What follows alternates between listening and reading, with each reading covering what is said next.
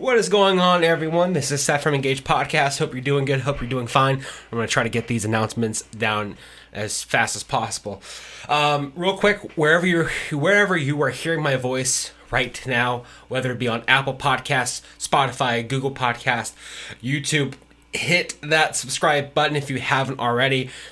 Reason why we want you to do this is because if you hit subscribe, that means that every time we come out with a new episode of the Engage Podcast, it's going to be right on your phone first thing in the morning on Thursdays. It's going to be super easy for you. You don't have to find us. You don't have to look for us. Boom, it's right there on your phone. Also, just want to give a quick shout out to everyone who lives in Washington, Virginia. The reason why I'm bringing this up is because on our main podcast page, I can see like what kind of devices people use to listen to our podcast, and also geographically where all of our listeners are. And I gotta tell you, to me, it is the coolest thing ever. There's just as many people who listen to this podcast in Washington, Virginia, than listen to it in our own town of Hermitage, Pennsylvania, which I think is so cool that this podcast is so rich with content that people who don't even live in the local area are getting a lot out of it. So shout out to Washington, Virginia. It's so incredibly cool. But if you like this podcast and you get a lot out of it, the best thing you can do is share it with someone else. Share the link, share what you learned. It is the best way to get the word out. And if you like it, it's a great way to just bless other people, is to share this content. So that's really cool. Shout out. Our guest today is a great person. He was such a pleasure to have. His name is Mike Winslow. He is the coach for the Thiel Football. And listen, we talked about leadership. We talked about Jocko Willink. We talked about Jordan Peterson. It was such a great time. And you guys are in for another fantastic episode. We got to have him back. So give it up for our friend, Mike Winslow.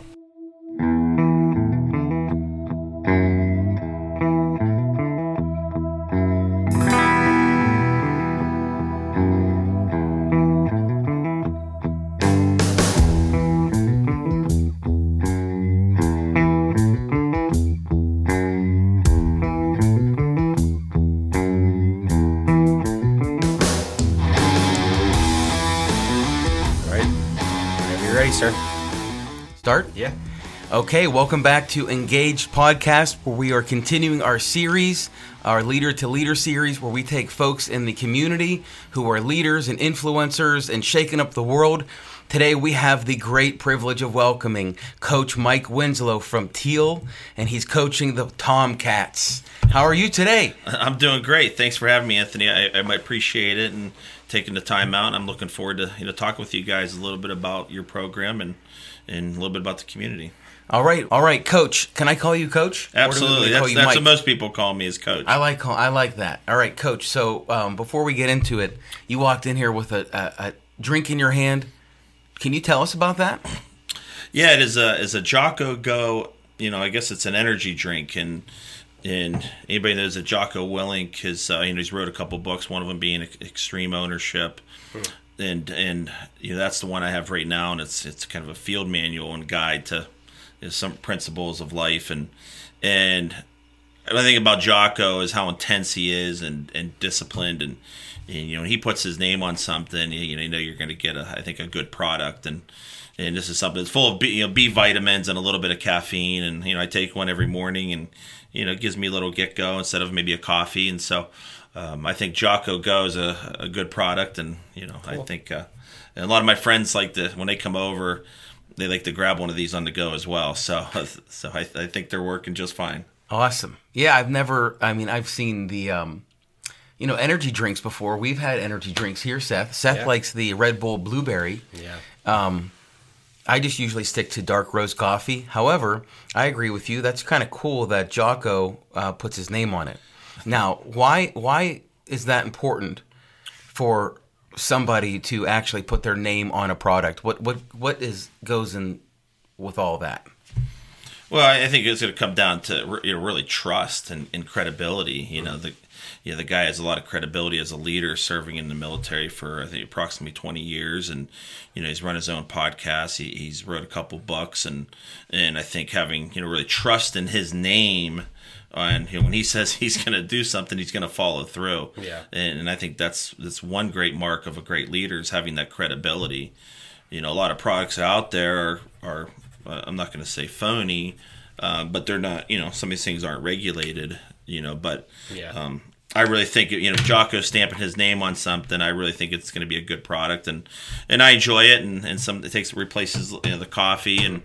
And like I said, I've when my friends come over, they're always grabbing one to go because I get them shipped to me, every other week. So I think the credibility of his name, means a lot. And same thing with us. If we're going to stamp our name on something, it better have some meaning behind it or a greater purpose. Mm-hmm. Yeah, that's such a cool concept. Jesus speaks about name.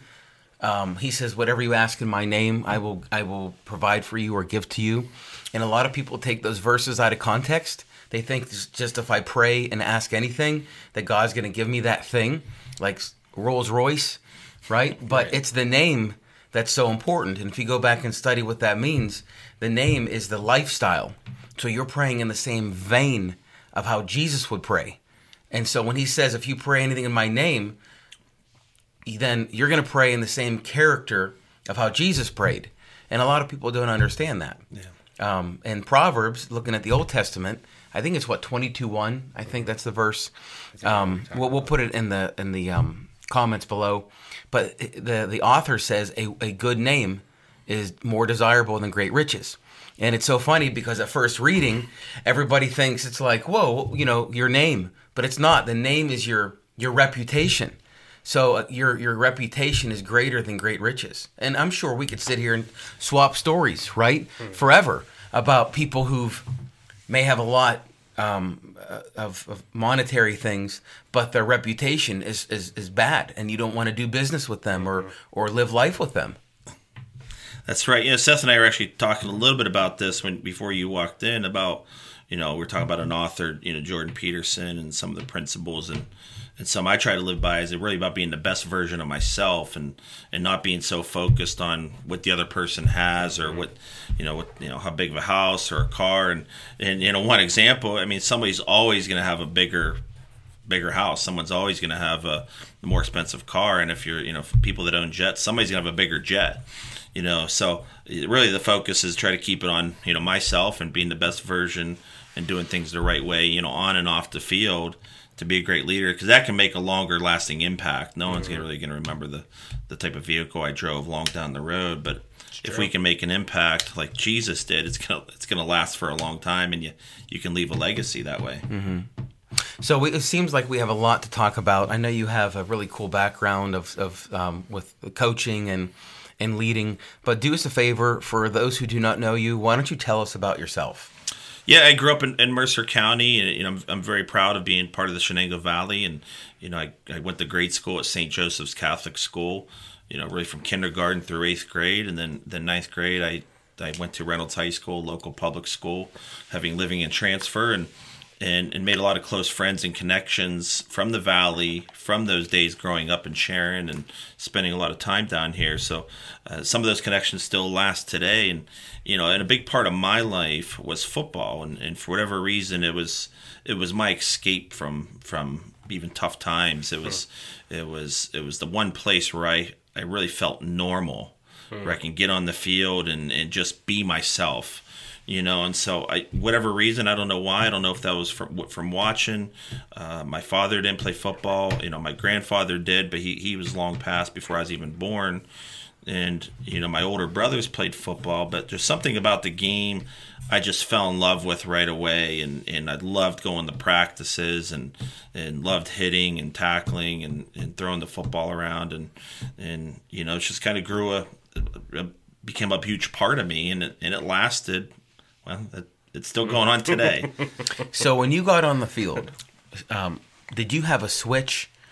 I know a lot of athletes talk about having a switch where just something overcomes them, and they get, they see red, and they just get super into whatever they're doing.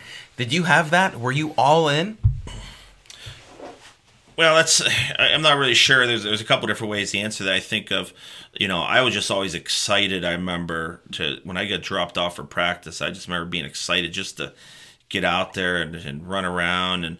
But I did have an aggression side of me that did like tackling and hitting and some people don't when they play this game. So I don't know if I'd call it a switch. It's just I enjoyed every aspect of the game of football and.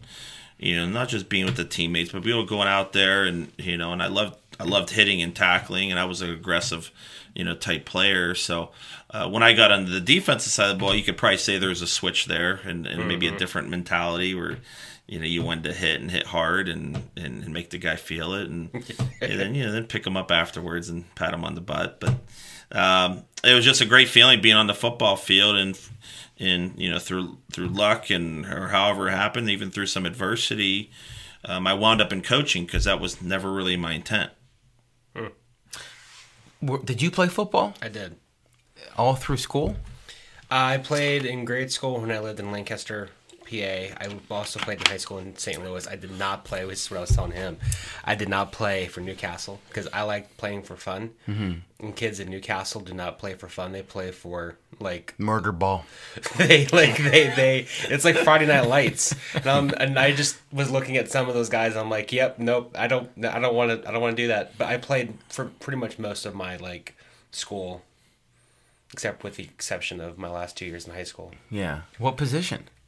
I was center on offense. I was linebacker on defense.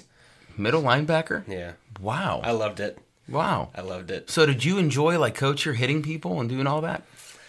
The thing I loved about sports was I loved the camaraderie of it all. And especially with me, it was a kid who grew up moving around a lot.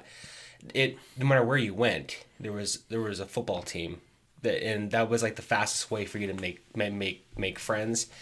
So I like that. The aggressiveness sometimes took me back a bit because especially I had one coach in Lancaster. He I don't know if he played pro or what, but he just you talk about the switch. Mm-hmm. He was that real nice gentle father guy, and then there would be a switch that he would just switch, and then he would be a drill sergeant. Right. And but it was always it was always fun. Cool. I'm just curious. Why? I don't know. You don't strike me as the football type. Yeah, I know. I love football. I also did track too. I was a discus and shot put thrower. You didn't know any of this about me? You probably told me one point, but I didn't care, and I blocked it out. It's all right. I just blocked it out. It's all right. At least you're honest. Let's kick it back over here to coach. So how long have you been a coach at Teal? Well, this will be. Entering my second, fall, I guess I'd call it, season, but our season has been canceled, which I can touch on. But this would be my 19th year of coaching, 18 at the college level, 1 at the high school level. And every year we get excited for fall, and it's just a different feeling and the players coming back and the coaches and in fall. It just has a different feeling for it. But this year, as we all know, that at least a lot of the small colleges around the country have canceled or postponed, football, so that we will not have fall football, in 2020, and we're optimistic for a spring season in 2021, and we're trying to find the advantages in it, and this is an opportunity to grow and learn.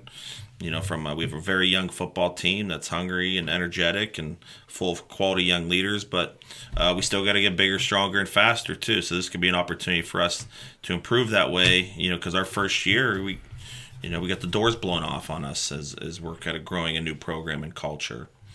Before I got to Teal, I spent the previous, really 11 and a half years at Albright College out in eastern Pennsylvania, north of Philadelphia in Berks County, and had such a positive and great experience there. Not just with, we had a lot of success on the field, but it was a lot of meaningful relationships that last today. And that's really what it comes down to is building the relationships. Mm-hmm. Very cool. 19 years, you've been coaching for 19 years. How has coaching changed, not just for you, Okay, but also just in general, how has the landscape changed over that, let's just call it 20 years, because let's just round up. Yeah, you know, I'd say the kids are different. I'd say they're just as good. They're better. They're tremendous, you know, human beings, and they're stronger and just as athletic. But the way you coach them has changed. You know, back when I was younger, in the younger days of coaching, boy, you could be really, really tough on somebody and really get after them, and the kids could handle it, and they would accept it. And mm-hmm. So they would respond. They would respond. Hmm. They would respond to it. And nowadays, I think more, you know, more so they want to understand why they're doing something. Hmm. Not so much, you could still coach them hard, but they want to understand why they're doing something. They want to, you know, and I believe they want to make sure you care about them first as people. Hmm. And I think that is important. And I saw that transition where, you know, where I was, you know, coach guys really tough and they responded, and then somewhere in the middle there was a change where some guys drifted away and maybe we lost them or I lost them, and other ones, they start to learn, you know, hey, I got to adapt to this change and help them understand, and once they know you care about them and touch their hearts, then you can coach them any way you want, you know. But that's a really important lesson for us and my staff is, and it's really hard to get after a guy and him to respond unless he truly knows you care about him deep down. Mm. You know, so that's been a big, big change. So I wouldn't say it's better or worse, but it is an effective way now. And you know, it's, you know, football and it's aggression, and but we do talk about touching their hearts. Mm-hmm. And this is coach talk, you know, quote unquote. So in other words, there's other coaches are rubbing shoulders, and this is the norm now. You know, touching hearts and reaching them before they know how much you know, they need to know that you care. Yeah, you know, that kind of thing. So that's the norm. It is, and you know, and I even say, you know, back in the, you know, 20 years ago, that was still the same, but you know, the response is much different, you know. Mm-hmm. So people don't know they don't care how much you know until they know how much you care, and I still think that stood the test of time, but I think more so now. The young men do want to understand, you know, why are we doing this? You know, does he care about me as a person? Hmm. And those things are much more important and have moved up the, you know, I would say, you know, how important it is to coach a guy. Hmm. That's fascinating. You know, you think about it's the football field. You know, it's the gridiron. It's guys getting out there and being guys, but that relationship's so important. So much of what you're talking about is contained in the word. And the idea of influence. Tell us a little bit about your influences, kind of who they were, and what are the qualities that were impressed upon you through them? You know, I can even start with my youth coaches. You know, they all had a great impact on me. I had always had, just maybe it's because I just loved the game so much. I had tremendous respect, and you know, going back to my peewee and midget days, they coached us hot, tough, and hard, and old school style, but at the end of the day, and I think back, you know, they did care about us, and they cared about us as people, and we had a lot of success growing up as a young player, and so my football coaches were a big impact on my life, and you know, going up through high school, and you know, Coach Schoaf and Coach Sabetto, who's a superintendent at Reynolds, you know, he was my coach, and you know, Coach Amato, who's been around the area for a long, long time, and was even a reason I ended up at Teal College.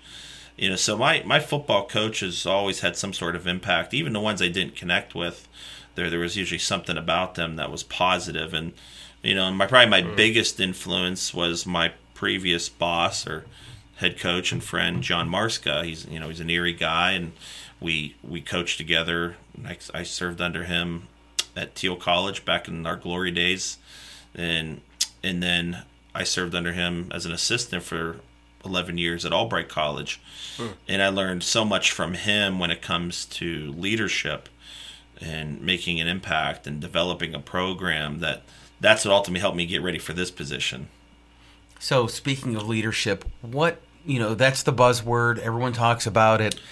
Tell me, what qualities or characteristics, tell us what goes into leadership? When you say leadership, what are you meaning? That's a very good question, and it comes back to defining what does leadership mean. And to us and to me, leadership is influence, nothing more, nothing less. And that was taken from John Maxwell. Mm-hmm. He wrote many books and on leadership, but that's really his definition that we have kind of grown accustomed to. And, if you have influence, you are a leader. And in our case, we want it to be in a positive way. But certainly in some cases there are influential people that do things the wrong way. Hmm. So certainly we want to lead them down the right path. And so, but if you have influence, you are a leader. Hmm. And really, and it comes down to we've developed really building off of John Maxwell, the C's of leadership, and it's expanded to really 5 C's. And starts off with number 1 is credibility, is setting a great example. I always think of Ralph Waldo Emerson's quote, your actions speak so loud I can hardly hear what you're saying. Oh, that's good. So credibility is number 1. And people can see what you do, and sometimes not always what you say. And so how are you conducting yourself? And so what's so funny is we go back to the very beginning of our show, speaking of putting Jocko, how do you say his name? Jocko. I don't. If he hears this, sorry, Joe. I know he can beat me up. Jocko Willink puts his name on something. Well, what's that about? It's about credibility. It absolutely is. You're going to get a quality product because he would not put his name on that, mm-hmm. right? So the first C is credibility. Now, are you going to run through the rest of them? You got them down pat? I would like to. All right, do it. Because this is something that I believe our country needs more developed leaders. Hmm. And I can make my impact with 83 of them, plus another 7-8 coaches. So I might not be able to do it with millions of people, but if I can influence 85 of them, so we teach these things to our team at a different rate. And the second C is all great leaders they're effective communicators. So we say communication is the second C. Sure. But that goes further. It's about communicating in a positive and effective manner. All right. So it's it's not just communicating and talking to you. It's positively and effectively. And look, if it's just sheer flattery and I'm just giving you all the good stuff all the time and everything's rah-rah and it's utopia, okay, that's positive, okay, but that's not necessarily effective either, So it's positive and effective. So we talk about effective as timing of message. Very cool. So your timing, and now here's how I hear this, and I like it, but the Bible speaks of speaking the truth in love. So you have the love is the positive, caring, thoughtfulness, but the truth is the timing, or the truth is sometimes the hard truth, right? Communicating effectively. But and tell me if you guys agree or disagree. What I have seen is that most people tend to want to do one or the other, and you can't do one or the other. You have to somehow do both. But that makes communication much more difficult and much more complex as a leader, because you want to say, sit down, right? But you're like, okay, I need to then tether that with love. And so it becomes much more difficult. However, and I want to hear your thoughts on this, if you can be the kind of person that's thoughtful, I feel like your communication goes way further if you can bring the two together. There's no question. With effectiveness, it's timing. It's right. Wrong message at the wrong time. You're gonna have disaster. And right message at the right time, you're gonna have success. Hmm. Right message at the wrong time, you're gonna have resistance. So it all depends on the situation you're in. If somebody's in a dangerous situation, you might need to kind of get after him and set the tone a little bit. You might need to leave the positive part out. It's the timing of it, right? Mm-hmm. And if something dangerous is going on, the sideline, helmets are down, guys are running over there, and you might have to get after some guys. That might not be a very positive message, but the effectiveness and the timing of it is important. So that's how we view the communication aspect. It's a positive and effective communicator. It's not the guy that stands on the table and says, "Hey, look at me," and thumps his chest. You know. Very All cool. right, I like it. So far, we got credibility, we got communication, and next, compassion. Compassion, caring deeply about helping other people.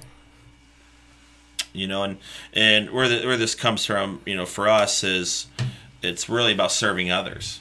You know, it's a lot of times it's, you know, that's why we talk about civic duty or community service. And I think true compassion isn't just giving your time to someone else because you don't know what frame of reference or the lens they're working through. It could be for advertisement. It could be for notability, publicity, getting in the newspaper for it.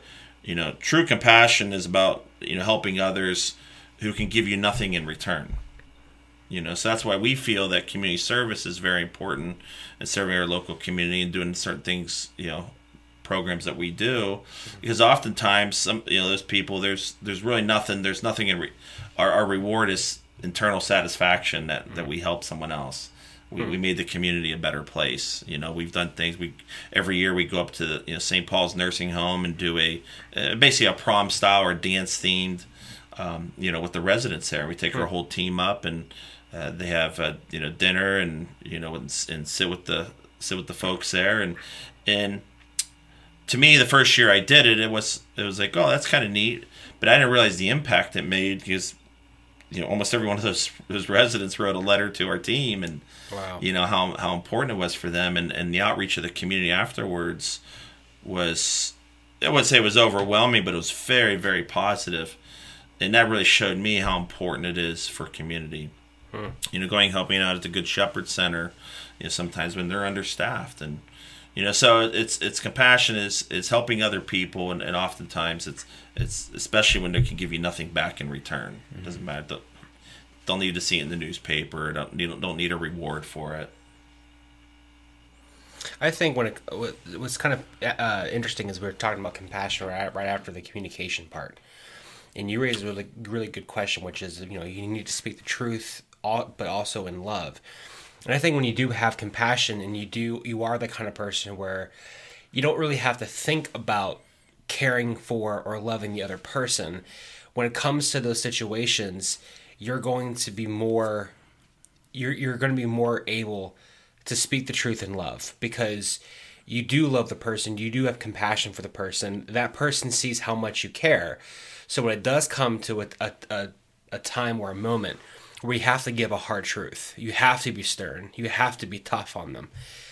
It may not be well received at first, but that person at the end of the day knows that you deeply care about them, that you wouldn't have gotten that upset if you didn't care about them. And at least for me, thinking about my own dad, who's kind of like a coach, and then just all the coaches I had in football, the ones who really got through me the most, even when they had to say something harsh, or even like you as my boss, my mentor, is anytime you've ever had to be harsh or stern with me, my immediate reaction is to kind of recoil from that. But I know that people like you and my dad have a deep care for me, and you wouldn't be doing that if you didn't care.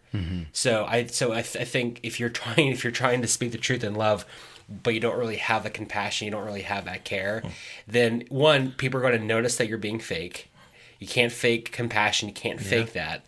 And to me, I think personally, that's why a lot of people who want to be leaders don't succeed is because they're trying to force it rather than just let it. That's well said. That's an excellent point. So it's like the context of knowing, I know this person cares and loves for me. And at first, I might want to punch them in the face, but I know that they're trying to help me. They're seeing something in me that could be even better. And so I just think it's so crazy because Coach and I met one time before we had coffee. But it's so crazy to talk about this on the football field because this is a natural conversation for someone like Seth and I, or if you're listening, if you're in a ministry setting, like this is our bread and butter. This is what we're going to school for. This is exactly who we are, what we're about. These are the things that we're spending time talking about. And it's amazing to hear you know, the head football coach talk about the importance of these things. Yeah. I mean, I'm glad. I think it's great. But it's just such a neat turn in our interview that we're talking about this. I like it. Yeah. Well, and the thing about, you know, truth is, to build off what he said, is we talk about all the time is that there's never a good time to tell a lie and there's never a bad time to tell the truth. Mm.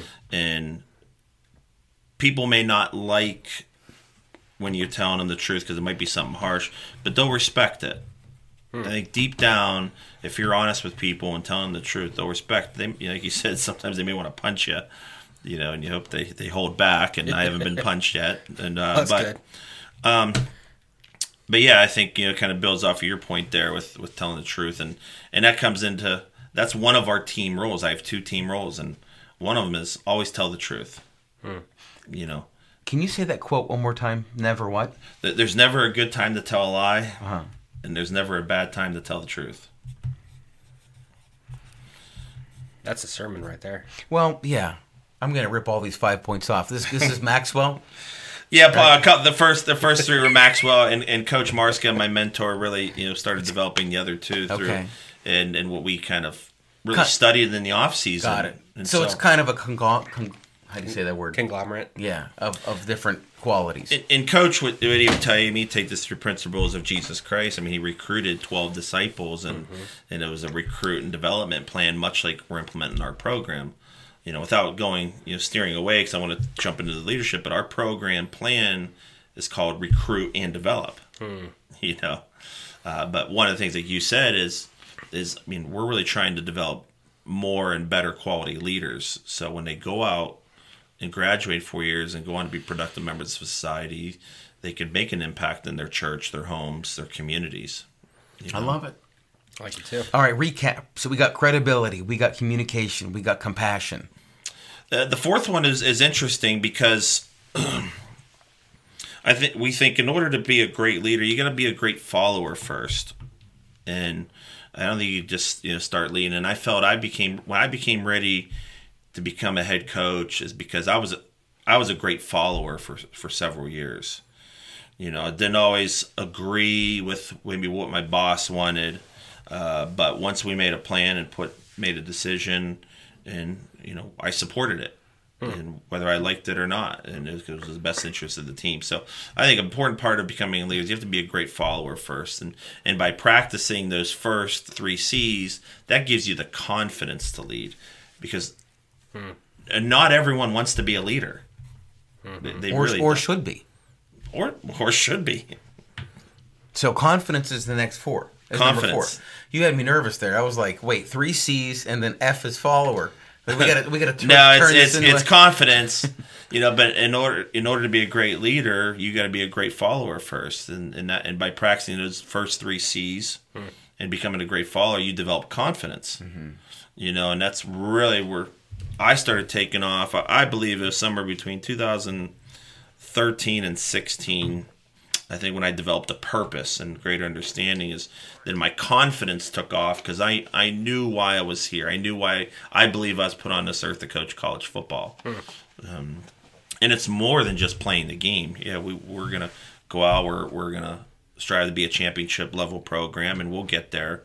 But if we're not creating better leaders and young men that are going on to doing, then championships do not matter. Rings do not matter, you know. So these are some of the qualities we're teaching, you know. But confidence is an important one. And then I'll jump into the last one real quick, because this is one I think I need to most work on. And most leaders probably do, but I guess I could only speak for myself, is the consistency. Consistently practicing these other 4 C's of credibility, communication, compassion, confidence, being consistent. As when you're consistent, people are going to trust you. You know, just thinking about the guy walking down the hall, you know, and one day he says hello, the next day he says hello, then the next day after that he either ignores you or says something vulgar to you, and he was inconsistent. You're not sure what you're going to get out of them. You know, when the storm comes, how is he going to respond? And I think for me, early on in my career, I didn't handle those situations very well. I was very inconsistent. be ups and downs, through the roller coasters of emotions, through adversity. And I believe I've gotten a lot better in that area, is that when the adversity strikes, I could become more consistent, be able to sit back and reflect. Just like my old boss is great at that during the biggest cases of adversity we face. He's just relaxed in his office, and I know inside he's probably feeling it, but he was consistent. So that's the fifth C, is consistency. Here's why I think that's super critical, because once you're out doing the first four over time — credibility, communication, compassion, confidence — that becomes about, over time, doing things out there. So, okay, we're going to work on compassion. Let me look what's happening out in the community. Oh, there's a great place. We're going to plug in. The team's there. We did it. 5 is important because that always circles back to you as the individual, and it's about self-reflection. It keeps you accountable. So I think that's super important, because as a failing of leaders is that you're always focused out there, right? And I know Gandhi said, be the change you want to see in the world, right? It starts with you and ends with you. And so you're now taking credibility, communication, compassion, and confidence, and you're saying, am I those things? Because we have a tendency, it's just natural when you're working with others, to try to continually develop these things in others, and we forget about ourselves. Whereas the last one, I like that it's built into the 5. It's not 4 things and then, hey, by the way, guys, we need to think about ourselves here. It's literally built right into the 5 C's. Mm-hmm. See, I'm already prepared for my sermon. I got it ready. I'm locked and loaded, baby. This may be a 2-week series. I'll be quoting Coach Mike. You can just come here and stand in the background. I'll say, what was the third C? But, I'll quiz, especially our upperclassmen, our leadership council, I'll quiz these guys on it, and a lot of times in front of recruits and parents, because it's that important. And the older ones get it, and they can recite them, and, but when they really start living them, that's where you're really going to see a lot of success. And we do have some really tremendous young leaders who are doing things the right way, and that's going to help our program through this adversity we're facing. Let's call it now. A lot of these young men have never had a fall without football since they were in the single digits, 7-8 years old. Yeah, and some of them are very, very upset and frustrated, and we're going to try to make this our advantage. And a big part of it, not just going to fall on me as a leader, but my leadership council, consisting of 8 young quality men who are going to help serve their teammates and help us ride through this storm, that we're going through, because this is a big part of their lives. Mm-hmm. It's kind of to bring up Jocko again. Jocko has that little clip from one of his podcasts. It's called Good. I don't know if you've ever seen it. Yes. So when you were talking about that, we can't play football in the fall. Good. We have time to develop, but I just watched that video again last night. That's such a good video, especially for our time right now. Can you tease that out? I have not watched it, but I'm guessing some folks out there, just if you can briefly just tease that out. Like, what is that about? So, I'll put the link down in the show notes so people can, it's well worth your time. It's just a little clip, and it's basically him talking about the fact that at one time, one of his employees would always come to him with a problem, and Jocko would always respond with, good. And it got to the point where this employee of his, or coworker, whoever it was, got frustrated with him. He said, why is it every time I come to you with a problem, you always respond as good? He said, because no matter what you go through, no matter what you experience, if you can say the word good about it and find the good in it, then that means you're still alive. That means that you still can push through. So he gives some examples. He's like, didn't get the job you wanted. Good. You have time to find something else that's better suited for you. Didn't get the equipment you wanted. Good. You can find something that's better. Something tragic happened to you. Good. Now you can use that as your story to help other people. Yeah. So, and just when you watch it, by the end of it, you feel like a freight train, because you begin to realize there's really nothing that can come our way that we can't somehow look and say, good, I can use it for something else. And isn't perspective so important, right? Because good, yeah, you're still alive. You could maybe that wasn't the best thing to come your way. So maybe there's something better. Or, you know, one of my lines, and I think it's Jim Rohn that says this, don't wish it were easier, wish you were better. Yeah. And so it puts the burden on you, right? To say, okay, how could I have changed things, or how can I change things going forward? And I could attest to having that attitude has made me better in 1,000 different areas, that if I didn't have that attitude, I would never be where I'm sitting right now. But look, self-reflecting and having it start with you. How can I tweak? How can I get better? How can I change things? It's so important. We talk about the two things that we can control all day, every day, is our attitude and our effort. Mm-hmm. You know, having a great attitude through the face of adversity, through tough times, like he said, finding the good or the silver lining. Hey, we don't have a football season. Good. We need to get bigger and stronger. We're so young. This is a great opportunity for us. Effort. I mean, really, if they're running a race or getting time, I could tie their arm and leg together. They can still give great effort. Mm. It might not be as fast. It might not be the most efficient way, But these are things that they have internal control over. Mm. Their attitude and their effort. Attitude and effort. I heard a sermon once, and I don't remember exactly the exact details, but I'll never forget the sermon title. The sermon title was called "In the Meantime." And it was based off of when Jesus died and resurrected, mm-hmm. and his disciples were out fishing. It was something like that, and I don't remember exactly. This is when I was like a senior in high school. And the preacher kept on saying over and over and over, it's what they did in the meantime. Uh-huh. Like, they didn't know Jesus was, I think it was when he was cooking fish. And like, they didn't know he was there. And he kept on saying, it's what these guys did in the meantime, from the time that he died to the time that he rose again, and he kept on hammering that point. It's in the meantime. It's in the meantime. Well, in the meantime of the cancellation of football, you can control your attitude and your effort. You can get bigger, faster, and stronger. We kind of took that approach here. That's why we're sitting in this studio. This whole thing was a new vision. One thing led to another. And we just piggybacked off of ideas and kept running with it. We had a supportive church and a group of elders, and we made it happen. We did. It's just the meantime. What can you control?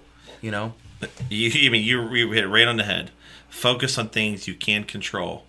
If you focus on things you can't control, I mean, you're going to drive yourself crazy. You're going to beat yourself up over the little things. Mm. So that's what we talk about. Focus on the process.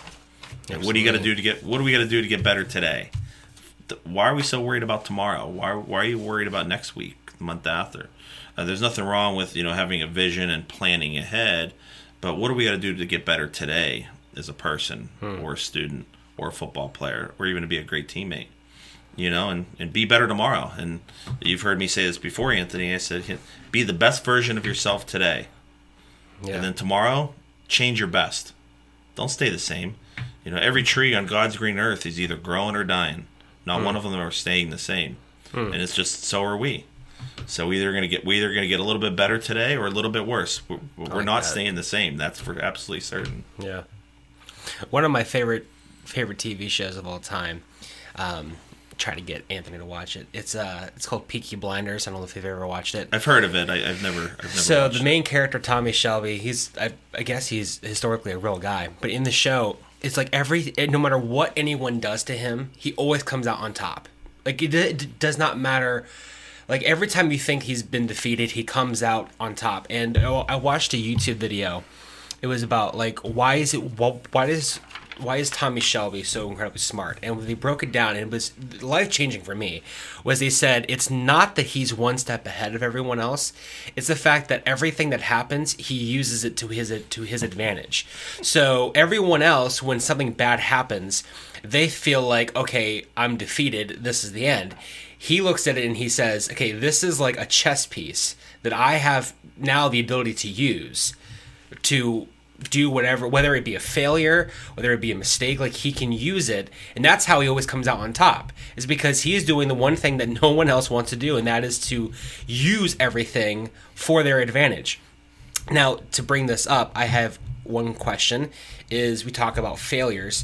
What is, if you can tell us a time where you either tried something and failed or made a mistake that you've learned from and has made you a better coach and a better person? There's one that comes to mind because it's a former player, and we actually speak on almost a daily basis through text message. The group chat with a number of my former players. One of my former players by the name of Matt DiGiacomo from Philadelphia was, tough, hard-nosed kid from Philly, little undersized, but just very passionate about football, very strong, and gave great effort. And I remember one of the hardest moments was he was a junior, I believe, and he got demoted. And I took that old school approach, and I remember bringing him to my office and really sitting him down and demoting him and looking him in the eye and telling him the truth, and I think I could have been more compassionate as a leader. It was just I presented it to him. Yeah, we're moving down the depth chart. You got to get better here, and he was visibly upset, and I'll never forget it because I'm sitting in my office and I didn't take into account what he's going through. I didn't put myself into his shoes, and he I don't know if he would ever quit, but I did lose him for a few days mentally, maybe even a few weeks, where I think I could have done a better job really lifting him up and leading him a little bit better. And eventually he kind of came out of this shell, and we probably had some talks further down the road and he ended up having a finish the season probably as a starter that year. I can't, it was so long ago, but he ended up becoming an all-conference player the next year and very reliable and dependable and just a great human being and family. And I remember in even some of my older players I was close with told me how, they even kind of got on me a little bit, and that's how close I was with them. They weren't afraid to challenge me a little bit. We almost lost him. A great player, a great kid, and it made me think right there. There's it's not always a one-size-fits-all approach. I don't have to just glare at every guy in the eye and tell him you either got to get better or you're not going to play. I got to be a little more compassionate in certain situations and help them understand what you got to do to get better. And thankfully, we didn't lose him because he was an important part of our team's success. And he ended up finishing, and I love the guy to this day. And we talk or communicate on almost literally a daily basis. That's cool. For the last 7-8 years, and that's cool. And but that was one. But I almost dropped the ball because he's a great human being, and you forget about him being a good player. But the situation I handled very poorly.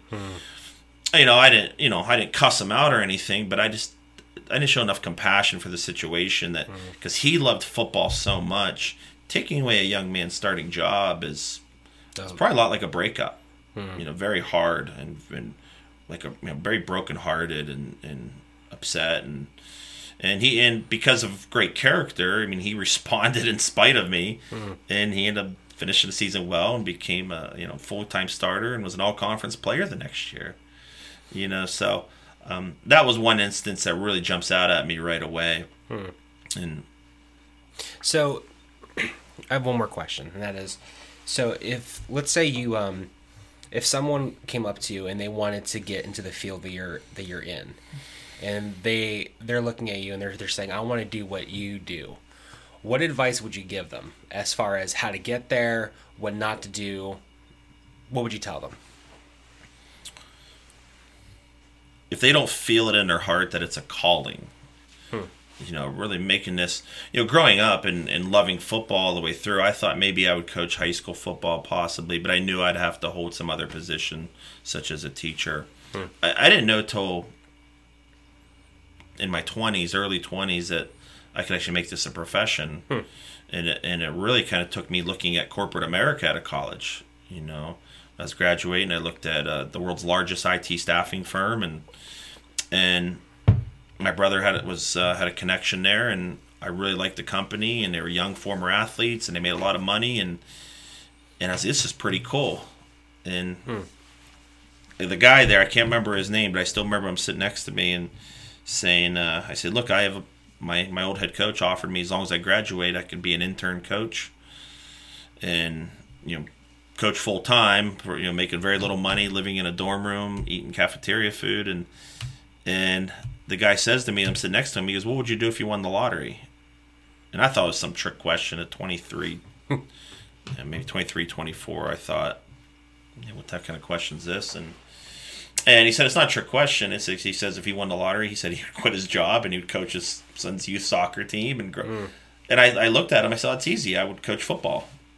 You know, and I kind of had an aha moment, and I wanted to leave right there. I said, I knew right then and there, I want to be a college coach. I want to make this a career. And it's been more than that. It's been a profession. I'm an educator. It's just, you know, my classroom is 120 yards long and 53 1/3 yards, you know, wide. As I'm educating these young men, and I'm just using the game of football to teach some of these principles and life lessons that will last a lifetime. So my advice would be to a young man is it's got to be a calling. It's got to be something they feel inside, because it is a lot of hours. It is very time consuming. It's very rewarding as well. But you put in massive amount of times, you know, not just coaching during the year, but recruiting almost year around. You know, so there's, whether it be travel involved or whatnot. So you got to have a calling that this is what you want to do for life, because those first 5-6 years are very, very tough as you start to move the ladder from intern to moving up a level or position, you know, eventually maybe becoming a coach or a coordinator. A lot of long hours and late nights that a lot of people don't really understand about the profession. Very rewarding, you know, but a lot of work that goes into it. Two quick questions, two really quick answers, all right? Give the audience historically one coach and currently one coach. Just give us some names of who just were the best. They excel. They're just the pinnacle. Professionally. Well, you know, everyone knows, you know, Bill Belichick and Nick Saban seem to be on just a different level of elite, you know, and you know, they found a way to do it on a consistent basis, and they've created a culture and environment that just breeds success. And, you know, so those are two that really just jump out, I think, in everyone's mind. And currently. Now, who's historically?